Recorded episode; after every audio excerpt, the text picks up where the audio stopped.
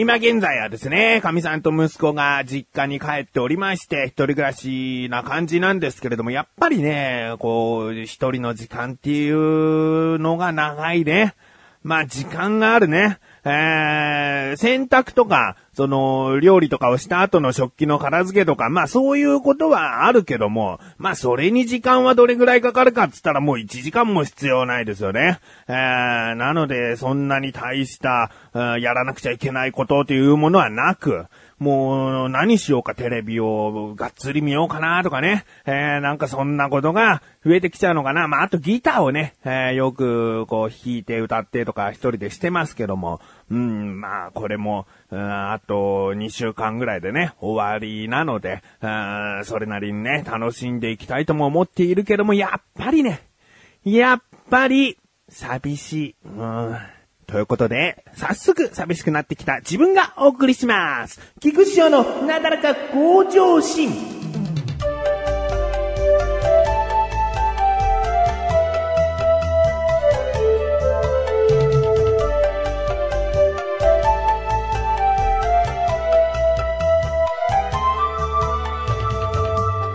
まあ先ほども言ったように寂しさもありますけれども自分の時間が増えたということで、あれをね、もうしちゃいましたね。えー、前回ちょろっとだけ言ったかな。今話題沸騰中、えー、大人気のドラマ、半沢直樹というドラマありますでしょ？日曜の、夜9時からやっております半沢直樹主演が、えー、坂井正人さんというね、もう自分の大好きな俳優さんが出てらっしゃるドラマです。うん。で、この、その、半沢直樹というドラマが面白いよっていうのはすごくこう聞いていたんですね。しかも大好きな坂井正人さんだから、もう絶対見ようとは思ってたんだけども、まあ第1話、2話の頃っていうのは、その子供たちもいたりとかして、まあがっつりね、こう見ることできないだろうなと思って、もう半ば諦めかけていたんですけれども、このね、今子供たちがいない時がチャンスだと思って、やっぱり見たいと思ってね、えー、見ようと思ったんです。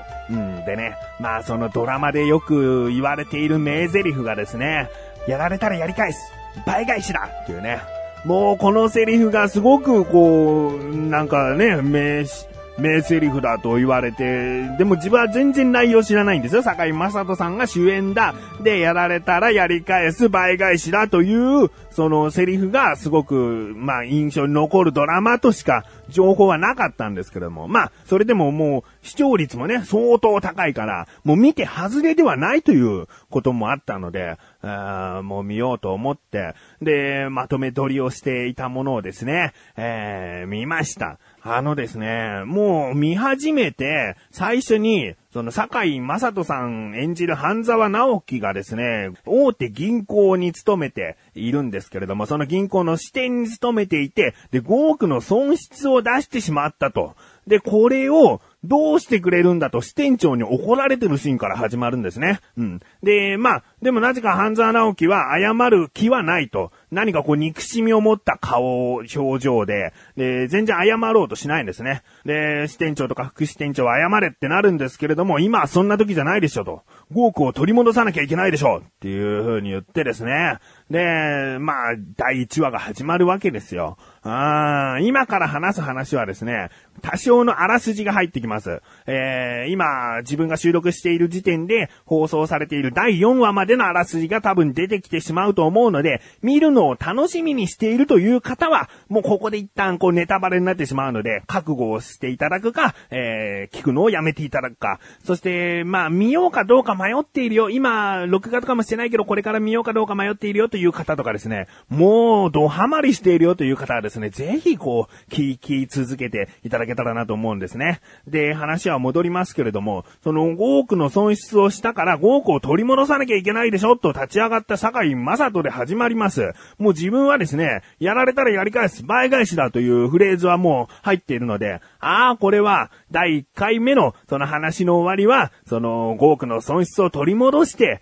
えー、ハッピーエンドで終わるんだろうな、というね、思っていたんですね。で、そうですね、物語の中盤あたりで、やられたらやり返す、倍返しだと言って、そのなんかやられた相手に対して倍返しをして、ちゃんちゃんというかね、えー、イメージで言うと、まあ、ちょっと違いますけれども、水戸黄門的な、えー、中盤以降に悪を成敗して、えー、平和解決みたいな、えー、オムニバス形式の話かなと思って、で、見続けていたらですね、うん、全然こう、どんどんどんどんこう、問題が大きくなるというか、敵が兄弟になっていくというか、敵が一人ではなく二人になっていたりとか、うーん、なんか話がどんどんどんどん膨らんでいくんですね。で、市場の終わりの頃にはですね、その支店に勤めていた半沢直樹がですね、本部に呼ばれて、で、君が5億の損失を出したんだねという、なんか尋問みたいな、えー、ことが始まるんですね。で、もちろん本部が相手だから、その同僚の人も下手にこう逆らうなよと、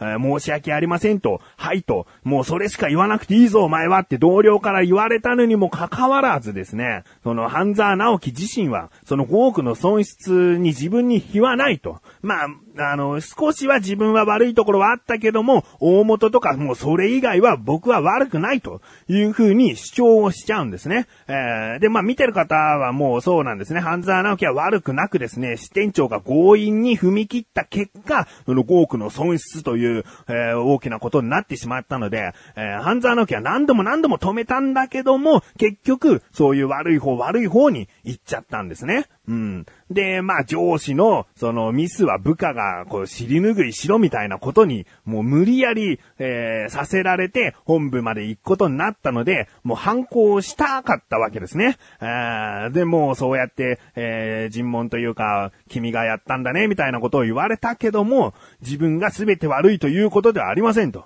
あもうそこからですね、反撃に打って出るんですね。これが、やられたらやり返すの倍返しなのかと。もう、その第1話の終盤ですからね。たったその本部に対して僕が全部悪いわけではありません。こう言い放って、その場を後にするんですね。で、同僚もですね、お前、一人で何ができるんだよつってね。でも、俺絶対に5億を取り戻すという、そういう決意のもと、本部を出ていくんですね。えー、その時にですね、お前一人で何ができるんだよって言った後、その、もう出ていく最中に電話が鳴って、その5億の損失を出してしまって影響を受けて倒産してしまった会社の社長がですね、その、半沢直樹に電話をかけてきて、半沢藩、あんたの力になると、あんたを信じるっていう、ここで唯一、一人で立ち向かっていくわけじゃない、僕は仲間になるよっていう人が出てきて、第1話が終わるんですね。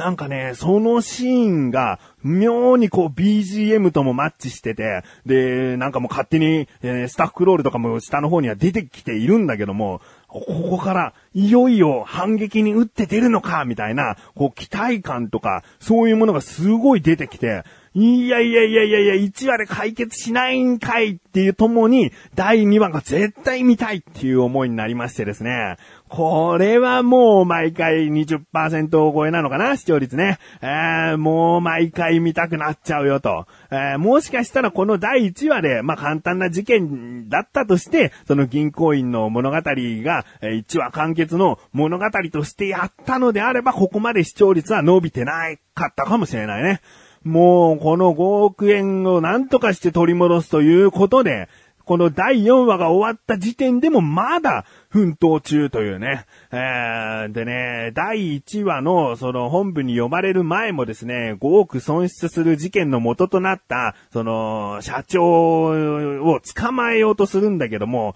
あと一歩のとこで逃げられちゃうんだよね。えー、で、第2話の終わりでもですね、逃げられちゃう。うん。でね、うん、やられたらやり返す倍返しだがですね、全然まだまだ倍返しできてないというね、このなんか毎回やられたらやり返すっていうことを言ってるのに、全然なんですよね。えー、で、第2話はもうまた逃げられちゃったのか、ということで終わるんですけれども、第3話からですね、なんか、裁量臨転というね、いうものが行われまして、自分にとって、自分はすごく聞き慣れない言葉だったんですけれども、本部の人がその視点に抜き打ちチェックをして、えー、まあ、うまくこうやっていけてるかっていうのをチェックするというのを、急遽半沢直樹が務めている視点でやるということになったんですね。で、これは支店長と本部の陰謀で、もう、あえて悪い評価にして、半沢直樹をどうにかこう、まあ別の勤務先に飛ばしてやろうという悪巧みを踏まえた上での裁量臨転ということだったんですけども、まあこれがですね、これは結構やり、やられたらやり返すができていた回なんじゃないかなと思うんですけれども、まあその裁量臨転ですごくこう罠にはめられていくんだけども、最後の最後で半沢直樹がですね、そのトリックというか、どうしてこんな悪評価になっていくのかというところをつついてですね、えー、今まで1話2話で悪巧みしてきたね、これ見てる人ならニックキの名前だなと思うんですけれども、おぎそというやつをですね、ななんとかやっつけることができたんですね。えー、これで第3話結構スッキリした感じもしたんですけれども、まだまだ大元の5億を取り戻すということはできていなくてですね、第4話ですね、えー、なんとかこうどんどんどんどん証拠を集めていくことができて、もうこれさえ手に入れば大丈夫だという、あと一歩手前で終わっているんですね。えー、なので、第5話でこの5億損失事件は終わるんじゃないかなと自分は思っているんです。なぜなら、えー、もう一つ、その、ホームページで、その、半沢直樹のホームページで、キャストという部分、出演者という部分を見ると、第1部のキャストとして出てるんですね。あ、これは第1部なんだということがわかるんですね。つまりこの5億がなくなったという事件は第1部で、その後に、まあ、第2部が始まって、また別の事件が起こるんじゃないかなというふうに思っておりますね。えー、とにかくですね、1話見ただけで、2話見ただけで、全然こう、なんかあいつ憎いなと思う登場人物を、懲らしめきれていないんですね。だから懲らしめきるまで見てやりたいという感情と、あと銀行員の物語という、まあ、自分にとっては、ちょっと小難しい話なんです。えー、主に出てくるのが銀行の舞台なんですけれども、融資というね、銀行が企業にお金を貸しますという、そのやりとりでの有志課長の半沢直樹の話なので、あんまり自分はそこまで、こう、身近な、えー、場所の話じゃないんですよね。え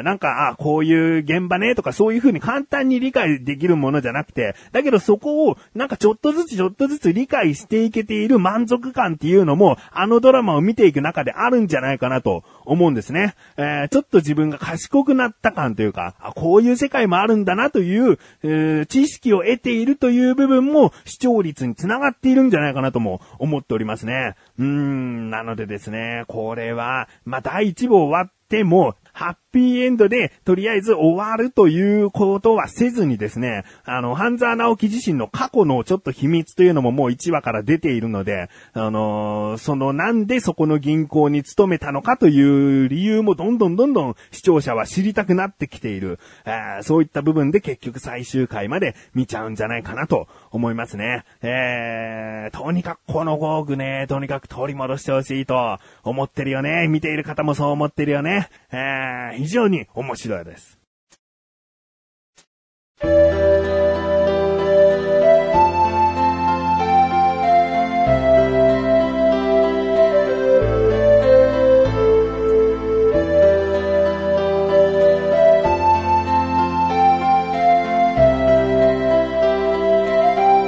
エンディングです。横断歩道の生放送という番組で告知をしたんですけれども、告知というか募集をしたんですけれども、8月8日に日帰り旅行に行こうよということを生放送内で話しておりました。ね。で、まあ、自分たち側というか横断歩道メンバーで言えば菊池と小高、そしてアセチック放送局のマッシュル、えー、横断歩道の元メンバー菅井良樹4人と、あとリスナーさんお二人を連れて、えー、レンタカー1台で日帰り旅行に行ってきます。うん。まあ、詳しい話は、えー、8月9日金曜日深夜24時10分から生放送の予定ですので、そのもう翌日にですね、どういった旅だったかみたいな話をしたいなと思っております。気になるという方はですね、リンクページから行きます横断歩道の生放送、生でしか聞けません。えー、後日聞くとなると横断歩道のオクラで過去放送分として、えー、聞けるようになっていきますので、えー、気になるという方はですね、ぜひ聞いてみてください。そして生放送ではね、こういうことをしていたので、生放送も、自分としてはですね、ぜひ聞いていただけたらなと思っております。ということで、なだらか向上心は毎週水曜日更新で、それではまた次回お会いいた菊池衣装でした。メガネと周りでもあるよ。お疲れ様です。